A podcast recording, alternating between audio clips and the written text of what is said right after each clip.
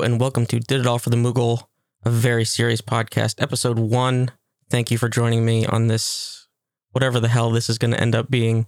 Uh, I'm Bill. I'll be your co-host for uh, a very interesting examination of J R P Gs, uh, sometimes anime, and of course, all the latest and greatest in Limp Bizkit news.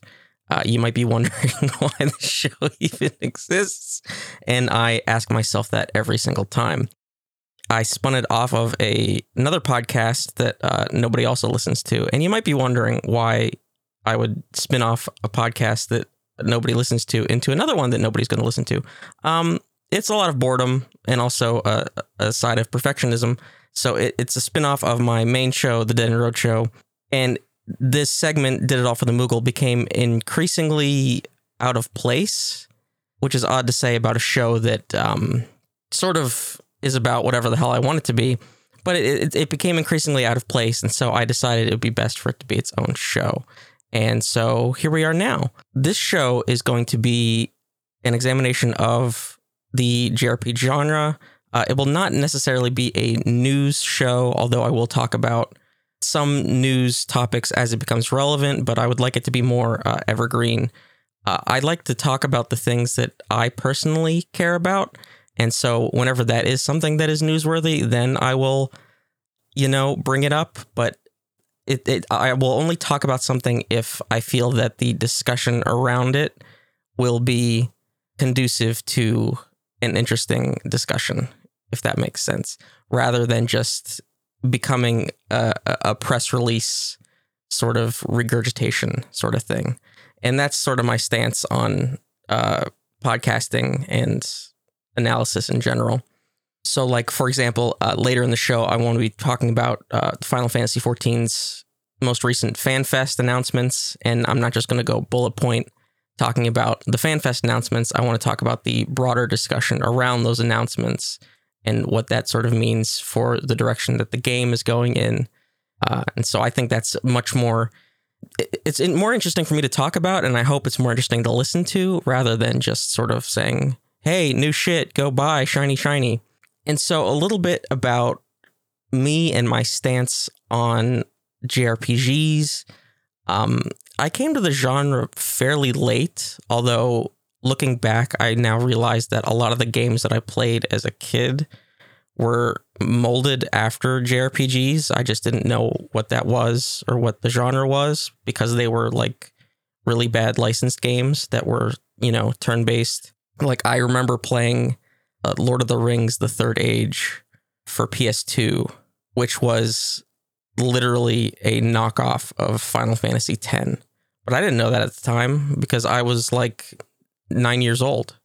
So I had no idea that all these super cool mechanics and, you know, buffs and debuffs that I was applying to the Eye of Sauron in the final battle were, you know, just copy and pasted from Final Fantasy X. I had no idea.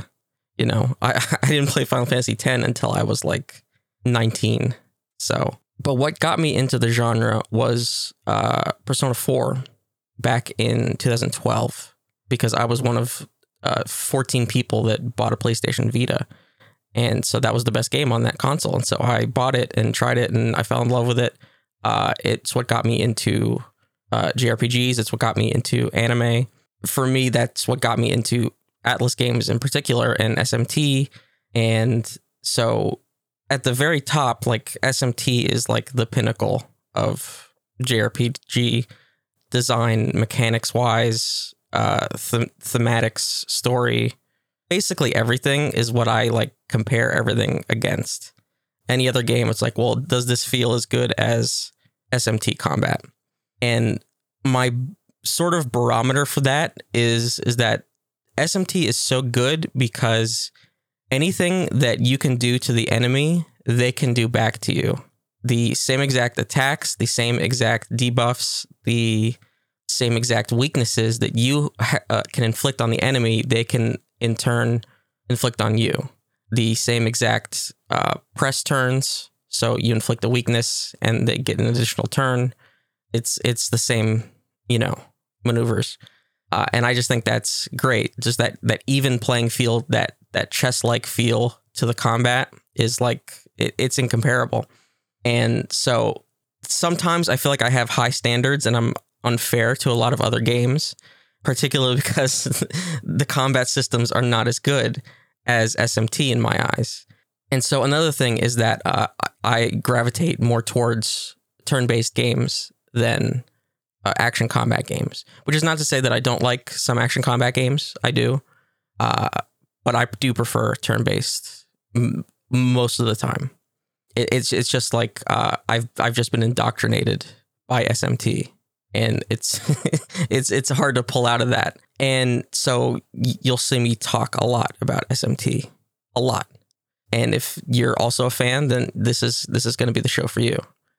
Uh, another thing about my sort of uh, approach to these kinds of games and anime in general is that I don't really enjoy talking about the same kind of things that I see in a lot of other, uh, I guess, more common discussions of these games and anime, especially anime. Um, and this isn't to say like I'm not like other girls kind of thing, you know, but I guess maybe it's just because I'm like really, really old at this point, but like the waifus and the fan service and like all that kind of shit, I, uh, it doesn't do anything for me. Like it's, it's, you know, these are, these are cartoon drawings, right? You know, um, like especially Persona, like where when Persona five came out and introduced, especially Royal, brought in this whole new audience, and then Joker's in uh, Smash Brothers, and now a whole new audience is exposed to it. And it was a lot of people's first Persona game, and, you know, everybody's favorite streamer played it. And, you know, it was the it was the biggest J R P G, you know, since probably Final Fantasy seven, right? Everybody, everybody played it, um, especially a lot of younger people. Um, I, like, I, I don't really... like discussions about waifus and best girl and like all that kind of shit. Like if you're, if you're enjoying yourself, fine, go have fun. But these are high school students. I'm a thirty year old man. Uh, it, the older I get, the creepier it becomes. And so, uh, even when I was closer in age to the, the casts of these games, I still felt very weird about it. Uh, and so that you will not find uh, that kind of discussion on this podcast.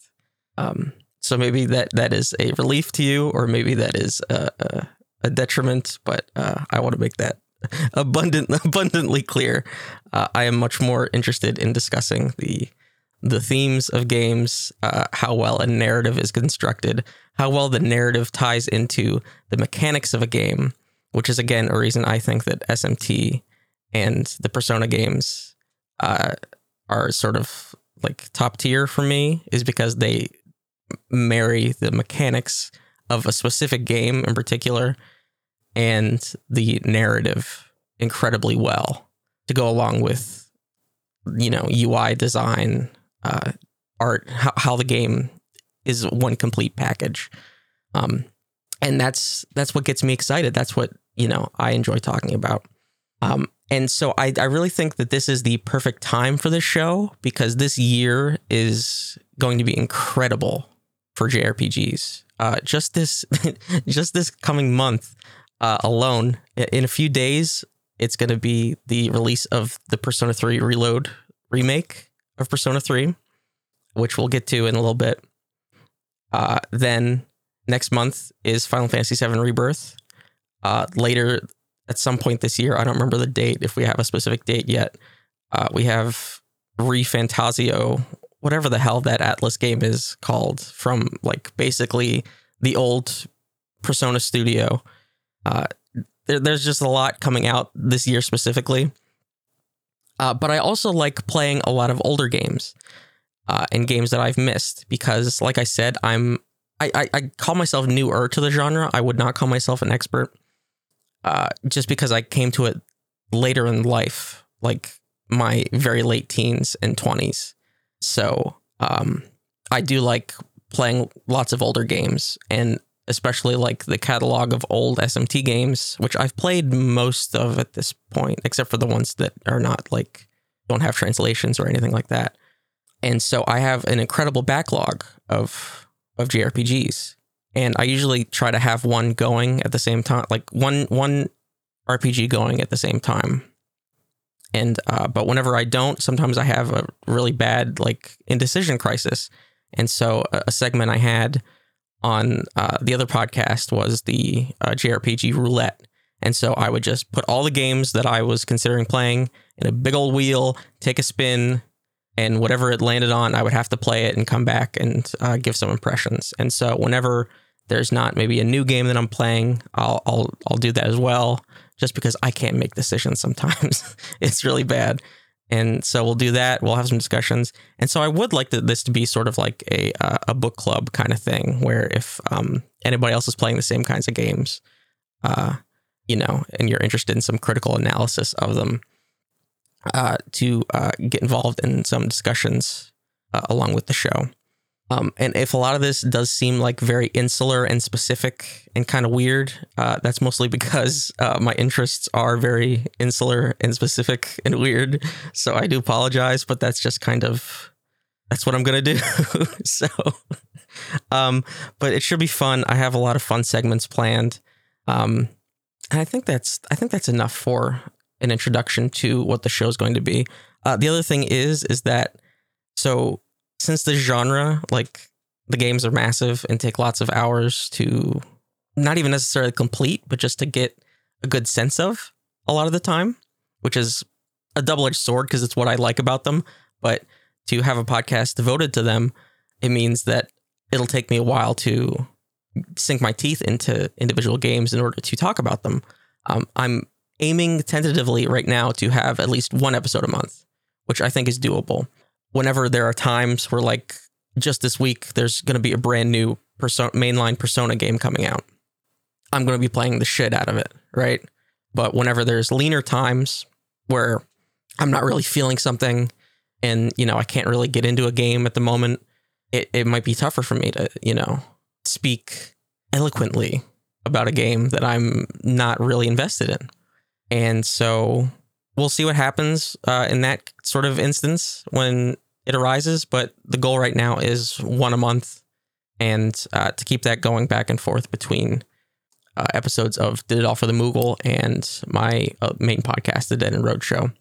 And if you'd like the sort of approach that I'm making here towards uh, these games and occasionally anime, whenever I feel like I've watched something that I have something to say about a specific anime, then check out that show as well, where we talk a lot about how the internet is just, seems like it's dying all around us. Uh, we get into other uh, media analysis, sometimes movies, T V, uh, books, but also just like weird internet phenomena, uh, conspiracies, cults, whenever it arises. Um, basically, whatever else I'm obsessed with that isn't Japanese media will be over on that show. So uh, please check it out if you enjoyed any little bit of this. Uh, let, let's get into the more, you know, meat and potatoes of, of why this has uh, come to be. And so um, I mentioned Final Fantasy fourteen. So let's do our Final Fantasy fourteen segment, uh, X I V Reasons Why. Such devastation! This was not my intention! So a few weeks ago, uh, the final fan fest for Final Fantasy fourteen took place in Japan, and we got the very last little major tidbits of what we're going to get for the upcoming expansion, Dawntrail. Uh, we'll get more granular stuff as we get closer to the release, like some information about uh, like specific battle system changes and Uh, a couple other things, like they're changing a couple jobs. Uh, they're they're they're reworking Astrologian and Dragoon specifically. Oh, I should say I should give my background. I forgot I was forgot this is a different podcast. Uh, my background with Final Fantasy fourteen. Um, I've played since two thousand seventeen. Uh, so that's like I think that's mid Stormblood. Yeah, I was like mid Stormblood. Um, I've played I've played since then, uh, and basically since. Since the end of Stormblood, uh, I've basically been subscribed the entire that, that like entire duration. I've I've done Savage Raids. Uh, I skipped the last two tiers of Savage Raiding because my static got completely burned out on rating and the game, uh, soured on Endwalker pretty hard uh, in general, just mostly because of the lack of like repeatable content. Um, if you're curious about my thoughts on like some of the main issues I have with uh, the current state of Final Fantasy fourteen, which I will be doing a lot of on this show as it arises, but I did an hour long sort of uh, structured rant uh, about Final Fantasy fourteen's problems as of, I don't know, six months ago, which are still sadly relevant, uh, over on the Dead End Road Show. And you can find that. Um, it's, it was called like the, the Great Final Fantasy fourteen Rant or something like that. Um, but anyway, uh, so, so this is, these are the last sort of like main, main, like big, big sort of headline announcements we're going to get until the expansion is out. Right. Uh, and, and, So one of them being the fact that they wouldn't give us a release date for the expansion. And so normally they do things in such a, a predictable way. It's like, so this was the Japan Fan Fest. This is the one that always has the release date. We didn't get one this time. We only got a release window of summer. And some people are upset about that. Some people are like, okay, that's fine. And it's a little off, but their reasoning being is because Endwalker was delayed, and that was such a big deal to them. They had never needed to delay something before. Uh, the game's uh, director and executive producer cried on live stream because of it. Uh, so they just really don't want a repeat of that again. And so they just didn't give a release date, but they said that it's on track. And so, and they even said that it's going to be not on Square Enix's definition of summer, which could technically be like into a, a normal human's version of the fall, right? And they said it's going to be on Final Fantasy fourteen's version of summer, which is supposedly also a rational person's version of summer. Um, what that means to me personally is that we're not seeing that thing until August, you know? Uh, I really doubt we're going to get a nice early summer release for Dawntrail, but it's neither here nor there. It's going to come out when it's going to come out, you know, like there's not much any player can do about it. It's, it, you know, uh, it's, it's just uh, an issue of there being nothing to do in the game for like, it, it'll be like ten months. Really. It's like, it's like an excruciatingly long time, like in total. Uh, so like the last major patch hit was either a week or two weeks ago. And that just had the last little story bits that are teasing Dawntrail and uh, the trial that was uh, sort of the showcase at FanFest, and the last relic step, which is just, in this instance, a few more quests. And then that's sort of that's sort of it until the expansion. Like that's that's it. And that's rough. That's rough because we're getting the same Technically the same amount of content, like if you break it down numerically, that we that we always did. If you look at Shadowbringers, if you look at Stormblood, technically Stormblood had more, but again, that's not really the point. They pushed their patch cycle to be from uh, in between patches, it being, I think, four weeks to six weeks. Something along those lines. Anyway, they, they increased it by about two weeks. The, the the number doesn't necessarily matter. So the time in between patches was longer.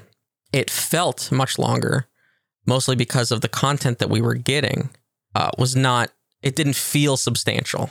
It was sort of like you log in, you do that thing for maybe an hour, two hours, and then you log out. And then that would be it for months at a time. And that was sort of the cadence of the expansion, unless you were a super, super, super hardcore raider, like not even talking savage. If you were an ultimate raider, if you did the, like the hardcore Criterion dungeons, then you were eating good, but that's, that's a, that's a small minority. It's bigger than people think, but it's still a small minority. Other than that, there was sort of nothing for you to do. And so now we're at the end of that cycle. We're teasing the next expansion, but now the wait for that is a brutal eight to ten months ish. You know, like that's that's rough. That's a that's a rough time frame. But people sort of misunderstand their reasoning for doing this. It's not necessarily the reason. Like they're the development team's working on the expansion, right? They're working on the expansion, and then they're also working on that that first those first patches of content. You know, Square Enix as a company, what do they have coming out next month? They have their biggest game release of the last four years. They have Final Fantasy seven Rebirth, which is completely overshadowing even Final Fantasy sixteen, which was a number a new numbered mainline Final Fantasy, just because this is Final Fantasy seven and it looks incredible, right? So it's completely overshadowing. So in Square Enix's, like the the corporate side does not see this as a content drought. They see this as, well, now people can play Final Fantasy seven Rebirth instead of Final Fantasy fourteen. But the Final Fantasy fourteen player base, while a lot of them are also people that are just Final Fantasy players or just, you know, R P G gamers in, in general, a lot of them aren't. A lot of them are people that only play uh, M M Os. A lot of them are people, and I, I, I know these people. These are people that are in my F C. These are, you know, people that I see online. A lot of them only play Final Fantasy fourteen and maybe some other games too, but like they, they only play like online games, and their main one is Final Fantasy fourteen. They're not going to play Final Fantasy seven Rebirth, and that's fine. It's going to, that game's going to be fine. That game's going to be okay. But so for them, this cadence sucks. It sucks. These, these people are scraping the bottom of the barrel to try to find things to do in Final Fantasy fourteen, like trying to do Blue Mage, trying to get fishing achievements. It's dire out there for them. It's dire, you know? Anyway, I'm a little off track, but this is this is sort of the situation of Final Fantasy fourteen right now. And so these are the last tidbits we're going to get until summer, and we didn't get a release date. So some people are upset about that. I can see why, but at the same time, it's going to come out when it's going to come out. What What is knowing that it's going to be August twenty-fifth or whatever really going to change? I guess you could plan your uh, P T O already. But like, other than that, like, what do you what are you going to do? It's going to come out when it's going to come out. Uh, other than that, the major the, the major headliner was the new the other new job was announced as Pictomancer. And I was genuinely surprised by the odd reception that this got. So Pictomancer, it's a job that uh, it paints, uh, and it's from Final Fantasy six. And in Final Fantasy six, it would paint its enemies in order to dole out attacks and status debuffs and whatever else. Uh, here, it obviously can't paint every single enemy that it encounters, so it has a more generalized sort of set of utilities. And we don't know really a whole lot about it, other than the fact that uh, we know it has at least one buff ability. That's sort of it. And oh, and then it doesn't have a res. So this is coming off the heels of an expansion where, again, there were issues with the role that this job is being released into. So it's being released into the magical range D P S role. That's what that's what Square calls it officially. Uh, it's m- more known in the community as the caster role. It's coming off an expansion of where the Summoner job, which is also in that role, was completely reworked into something totally different. And where Summoner is a magical ranged D P S, but it now has very few actual casting abilities, where you have to sit there, st- like stay planted, and a cast bar fills up and you can't move. Otherwise, it'll interrupt your cast. I know that's a very basic thing, but I'm just for anybody that doesn't play Final Fantasy fourteen. So that job was changed completely. It was uh, basically scaled back until like almost nothing. It has very few abilities, and sort of those abilities replace each other in its different phases. And you're kind of just pressing the same four buttons over and over again. It's very simplified from what it was previously, where it was a very complicated cast heavy job. And now it doesn't have any cast. It has a lot of instant cast abilities where you just hit a button and it does it immediately and you can move, like you have freedom of movement. So they said for Pictomancer that uh, painting, they said something like painting takes time. And so it does have casts, but then it also has some instant cast abilities. This tells us absolutely nothing about the job. It tells us absolutely nothing. Because even Black Mage, which is the job that's supposed to have these very long, powerful casts, also has, at this point, lots of instant cast abilities. Uh, same for Red Mage. Red Mage ha- is the other magical range D P S that has casting abilities that people refer to it as a caster. It might, at this point, have less instant casts than Black Mage does, but it still has ways to use instant casts. Specifically, it has dual cast, it has uh, the roll action swift cast, it has acceleration, like all all the job, like every job in this role has instant cast abilities. It like so so so saying this tells us nothing about the job, nothing at all. The fact that it doesn't have a res though, so now we're seeing a dichotomy form. So two out of the four magical range D P S have a res ability. So healers have a res, and two of these casters have a res. Red Mage and Summoner. Summoner has a res on a sixty second cooldown. No, I'm sorry, on a um on a very long cast timer. It's on a, a like a seven or eight second cast timer, but you could use Swift Cast on it to cast it instantly. Otherwise, you're standing there for a very long time to try to resurrect somebody. Red Mage is also known as Res Mage because it has dual cast, which means every second cast it it uh, produces is instant. So you can cast a spell, then you can cast Res. That Res will be instant. So it can just basically rapid Res lots of people, only limited by how much M P it has. Black Mage does not have a Res. It's damage. It has no buffs.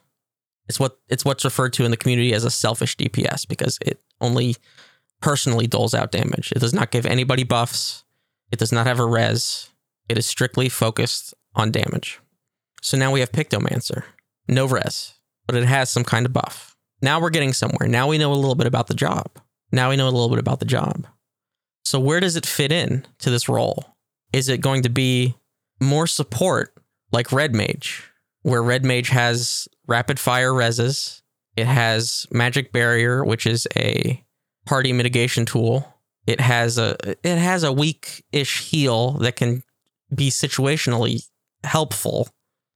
Uh, very rarely, you're in you're in trouble if you're casting Vercure a lot.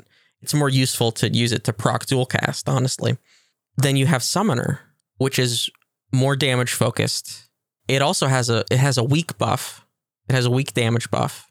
It has a res, but it cannot rapidly res like Red Mage. It can only really get off one rapid res, and then it has to stand there forever. So you're not getting them out quickly if something really goes wrong in your party. So where does Pictomancer fit in?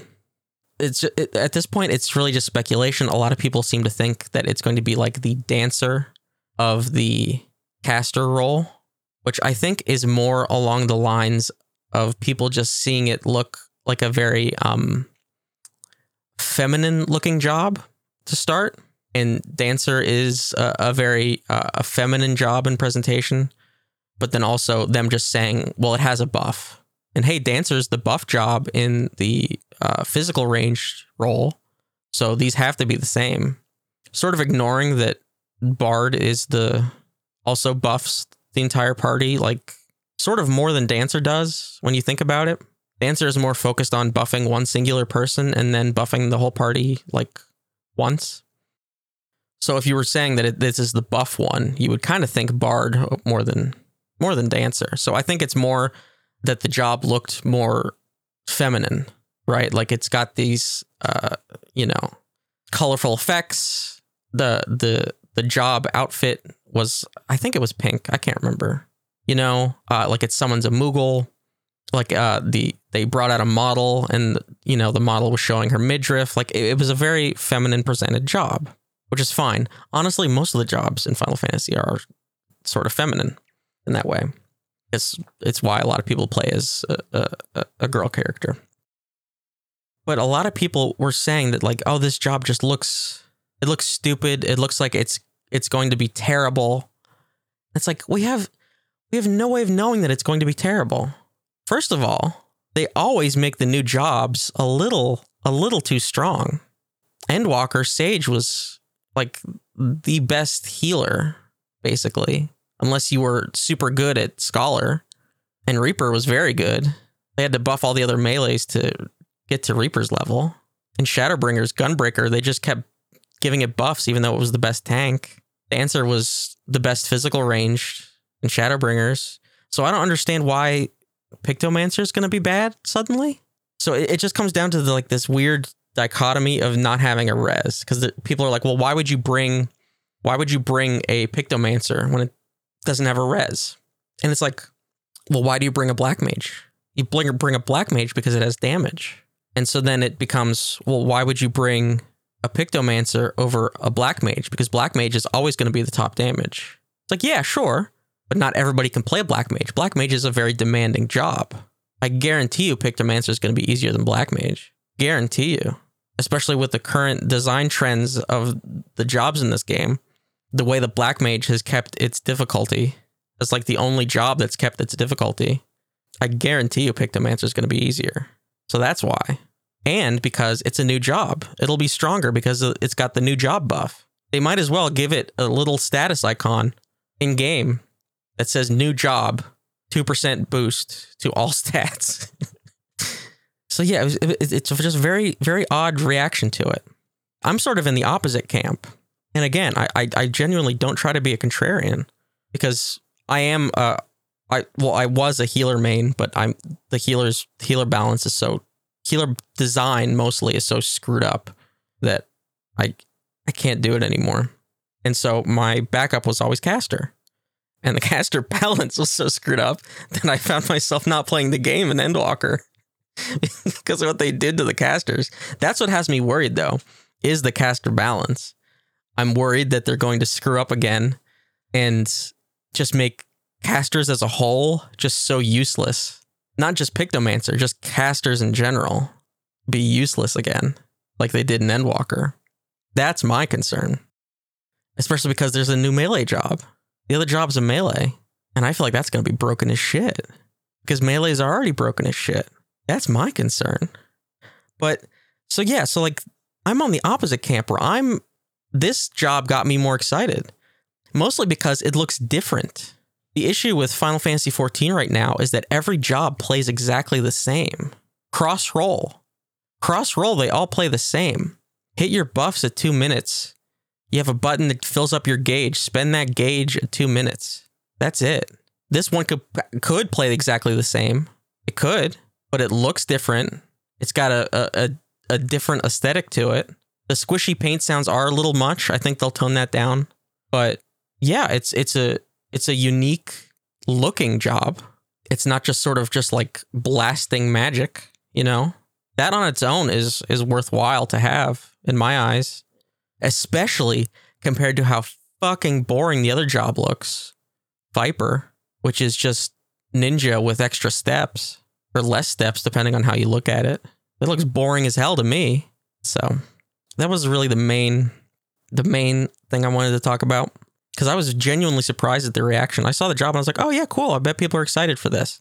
And I saw a lot of the discussion was just, oh, this job is is too goofy. Its aesthetic doesn't fit the game. I'm like, what game are you playing where this doesn't fit? What are you talking about? It summons a Moogle. It's painting shiny things and then doing elemental damage. What? What game are you playing? Uh, and I've I've mentioned how I've sort of like, you know, I have this love hate with this game at this point, especially because of Endwalker. And uh, it's it, it is hard to get excited about, like, sort of like, you know, the dungeons and the areas that they show off, mostly because you'll be in those areas so infrequently. Like, you'll just do the main scenario in those areas like once, and then you won't really go out there again, you know. But it was genuinely surprising to see the aesthetic of some of the areas, because it's like, oh, you know, we're going to the new world. Everybody kept saying this is the beach episode, right? But then to see like these super high tech ripped from Cyberpunk kind of thing, it's like, oh, okay. maybe I will actually, you know, be interested again. Whereas before I was sort of like, I don't know. I don't know if this game's for me anymore. Which I'm, you know, I still have in the back of my head. I'm like, I don't know. I don't know. But then they showed off the key art for the Raid series, and I'm like, okay, all right. I mean, none of this fixes the, the core issues I have with the game, but it's like, okay, yeah, all right, let's see what you're cooking. Let's see what you're cooking.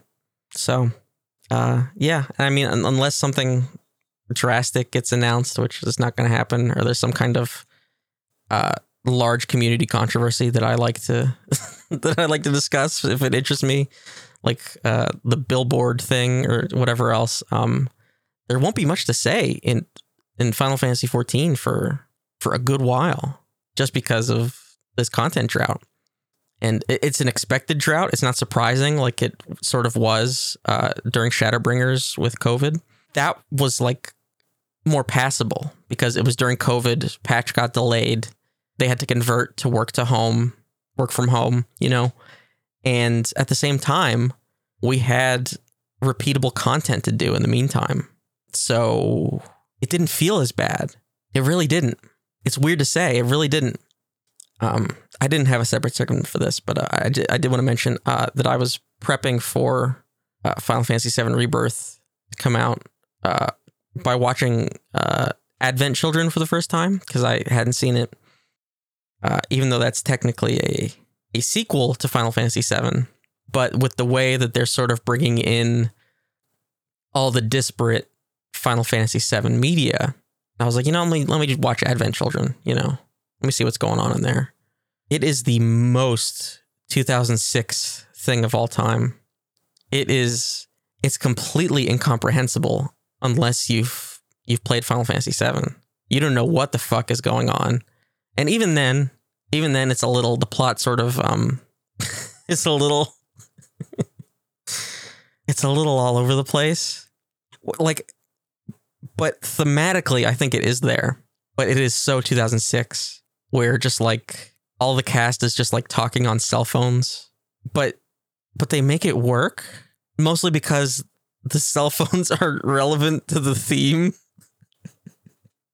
of of like, you know, no man is an island and like needing to be connected to the people around you and the world itself. And but they they use the metaphor of the then emergent technology of everybody getting a cell phone in two thousand six to do that. It's like, man, it feels like a relic, but like I can see what they were doing. It just looks kind of quaint looking at it twenty years later. Uh, and then the end credits hit, and then the theme song is a Gerard Way. Is a Gerard Way song. Like, yeah, this is this is straight up ripped from two thousand six, huh? At the height of Black Parade, you got Gerard Way to do your uh, to do your theme song, which was very good, by the way. It was much better than anything off of Danger Days, I will say that.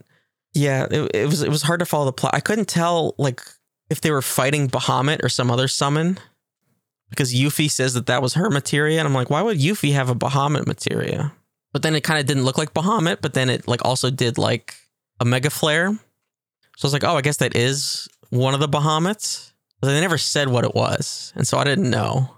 So, yeah, I think I think the story a little goofy. I think the character work was pretty good. Like I, I like I like this cloud that's still sort of damaged from the events of Final Fantasy seven. But he's not still like completely brooding about it.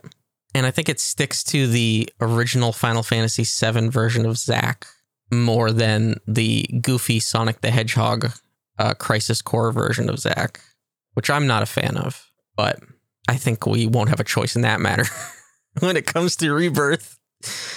But oh well, what can you do? It also looks very good for a, a two thousand six movie. I mean, I think I, I watched the director's cut, which might have been two thousand nine, but even so, it looks pretty good for C G from that era. But yeah, um, I did. I, I completely I broke my brain and I thought that uh, Rebirth was coming out uh, on the twenty-ninth of January. So I was like, oh shit, why would Atlas do this? Why would Atlas release Persona three like a few days after Rebirth? Like, they must be either really confident in their game or super unconfident in Persona three. And I'm like, they can't be, they can't be. This is like basically a new mainline Persona game. They can't be like sending it off to die. And then last night I realized, I'm like, oh my God, I'm a fucking idiot. Rebirth comes out next month. It's still too close for me because that's just a month to play Persona three. And I'm not going to finish. I know I'm not. But still, that makes it a lot easier for me because I was like, how am I going to play both of these simultaneously? Uh, but speaking of Persona three Reload, reload let's go to the S M T Power Hour. Behold my demon! That's a little too loud. I'm going to have to fix that in post. But so I've been prepping for Persona three Reload, which as of recording comes out in it's either three or four days, depending on when the Steam unlock happens. So yeah, I've been prepping for that by doing the only thing I know how to do, and that is trying to cram in all of the Persona three Portable achievements under the wire, just at, just at the last minute. And this is a thing that I keep doing, and I don't know why I keep doing it. So whenever Persona five was originally first releasing, I was like, ooh, let me get ready by platinuming uh, Persona four Golden on the Vita before it comes out. And I bit off more than I can chew. I started too late. And whenever Persona five released, I was simultaneously playing Persona five and finishing up Persona four Golden like that that month. I don't know why. I was just like, oh, okay, well, I didn't do it, so then I could just finish this up, you know, some other time after I finish Persona five. No, no, I played them simultaneously. I do not recommend that. I really don't. Uh Yeah, I was like finishing the compendium and prepping for the Margaret fight as I was like getting through, you know, the Persona five tutorial and the intro dungeon. Just just stupid. And then whenever Persona five Royal was coming out, I was like, okay, well, let me compare. Let me compare the games. So let me get the platinum for Persona five before Persona five Royal comes out. Let me do that. And so I did, and it, like it was the same thing. Like, and then I didn't play Royal for a long time because I was like, well, I just played Persona five, so let me wait on Royal. Like, what is what is wrong with me? And so I've done it again, and like, because in my head I'm like, well, there's no way I'm gonna go back to the other game. There's no way I'm gonna go back to Persona four Golden. So I have to, I have to like one hundred percent it. I have to definitively put it away, get the platinum, say that I did everything. It's a personal achievement of mine, right? But then they've released Persona four on Steam. And of course I played it again. Of course I did. I have a disease. I have brain worms. I'm a pay pig for Atlas. And it's the same thing now. Persona three Reload's going to come out. I'm gonna be like, well, I'm never going to want to go back to Portable. It's like, what am I talking about? Why not? Reload doesn't have the female protagonist yet. So why wouldn't I go back to Portable? What's stopping me? But yeah, so that's so that's what I'm doing. Uh, I haven't finished. I haven't finished yet. So I have to I have to finish the game. I'm at the end. I'm in I'm in January. If anybody knows the game, I'm in January, which is the last month of the game. And it's weird. Like I'm like I'm almost matched up with the real fucking calendar in real life to this friggin' game. I'm in January, just counting down the days. So I I got to finish the game. I need to max out all the social links for that trophy. Achievement trophy, wherever the fuck it is. Finish most of the requests because I wasn't sure if I needed to do all the requests. Turns out you need to do most of them because you need some of them for social links and then you need some of them for uh, certain fusion recipes. So you need to do that. I need to get all the characters to level ninety-nine for vision quests in order to uh, fight Margaret. I need to farm three like ultimate weapons and I need to farm best in slot armor and accessories for four characters. And then I need to fight Elizabeth. And then I need to finish the compendium in like three days. So it's like, why, why, why do this? Why set this deadline and then start it so late? And I just played this game last year. So that was the good thing. That was the good thing about doing this, is that like I could skip the story basically because I didn't need a refresher because I just played this game last year, because Atlas ported this game just last year, making everybody think that they weren't going to remake make three. And then a few months later announced that they're remaking three. Oh, okay, cool. Confuse everybody. Confuse everybody. Uh, confuse everybody with what is and isn't in Reload. Not include the answer. Two years from now, release Persona three Reload Maximum or whatever they're going to call it. Include the answer. Maybe include the female protagonist. And you know I'm going to buy it. You know I'm going to buy it again. And then this same song and dance. The same goddamn song and dance is going to happen. Unless the achievements for Reload are as easy as Royal, which are stupid easy and you can get it one playthrough, I'm going to do the same damn thing again. It's like, how many times do you have to teach this old man this lesson? I don't know. I do not recommend anybody do this. I really don't. It is not good for your sanity. And if you're going to do it, give yourself enough time and don't give yourself a goddamn deadline. And if you do, use mods. Jesus Christ, use mods. If I didn't mod Persona three Portable, oh my God, would this be a pain in the ass? I had to mod in manual skill inheritance for Fusion. Oh my God. That does bother me that they didn't patch that in. They patched it in for S M T Nocturne. Why wouldn't they just put it in for Portable? A modder did it in day one. All that said, I am very excited. I get to play what is basically a new Persona game. Even though it's a Persona game, I know very well. I know very well at this point. uh, I've been trying to keep myself as um, removed from like all the changes that they're making as I can, like so I could be as fresh as possible. But I am very interested to see what is different, because I've seen I've seen a little bit. I've seen more than I like to, but I'm I'm very excited to talk about it as well. So um, join me soon for that, because I will have so much to say. I will have so much to say about Reload. Holy shit. And now for our last segment of the episode. Uh, it's time for the latest and greatest in Limp Bizkit news. Bullshit.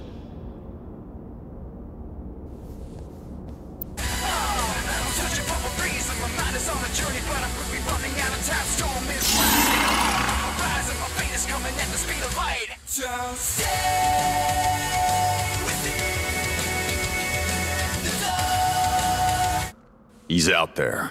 I can feel him. He's out there. I know he is. Fred Durst is out there. I can tell. There's something in the air. Um. So you might be wondering why why devote uh, a good portion of your show's branding to uh, the combination of, you know, Final Fantasy and Limp Bizkit. Or you might not. But if you are, I have an uh, uh, ironic appreciation for Limp Bizkit. I think they're very funny. And uh, I, I just appreciate how genuine they are in their, um, I, in their like, over-the-topness, I guess. And they've been sort of having a renaissance in, in the past few years. And I was already sort of like in my un- like in my ironic appreciation of them whenever uh, the Jack Final Fantasy Limp Bizkit meme came out. I was like, holy shit, this is just marrying two two ridiculous obsessions that I have.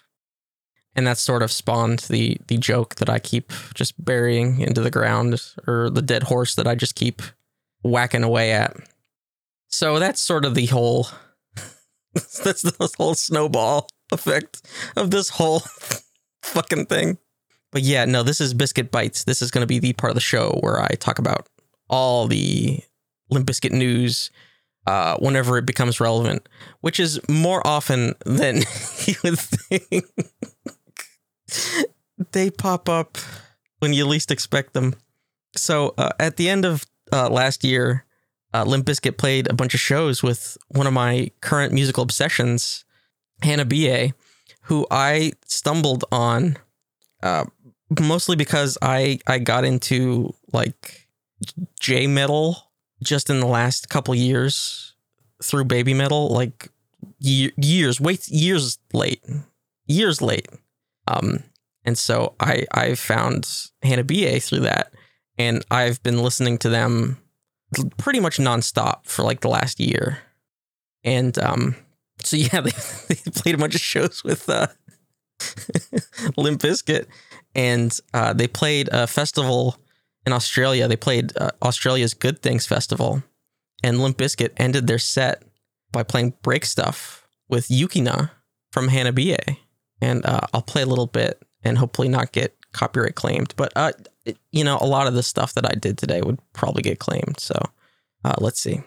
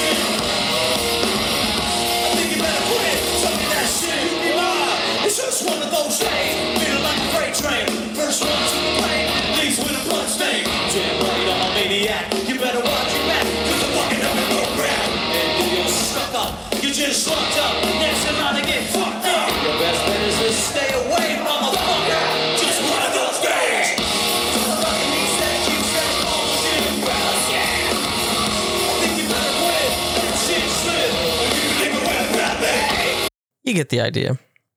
Uh, Fred Durst is, I don't know what he's doing. He has some kind of like gray old old man wig on. Like it's like this big shaggy wig. And then he's got like painter's coveralls on.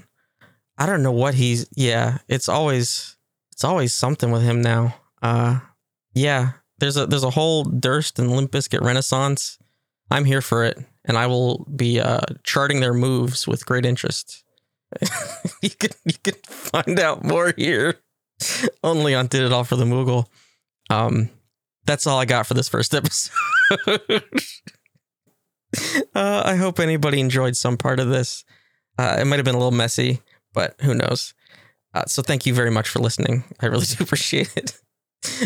If you like this sort of analysis, uh, check out the main show, The Dead End Road Show. Available wherever you get your podcasts. Also on YouTube, you can do a YouTube search for Dead End Road, and it'll find uh, you'll it'll get you there. It'll it'll do it.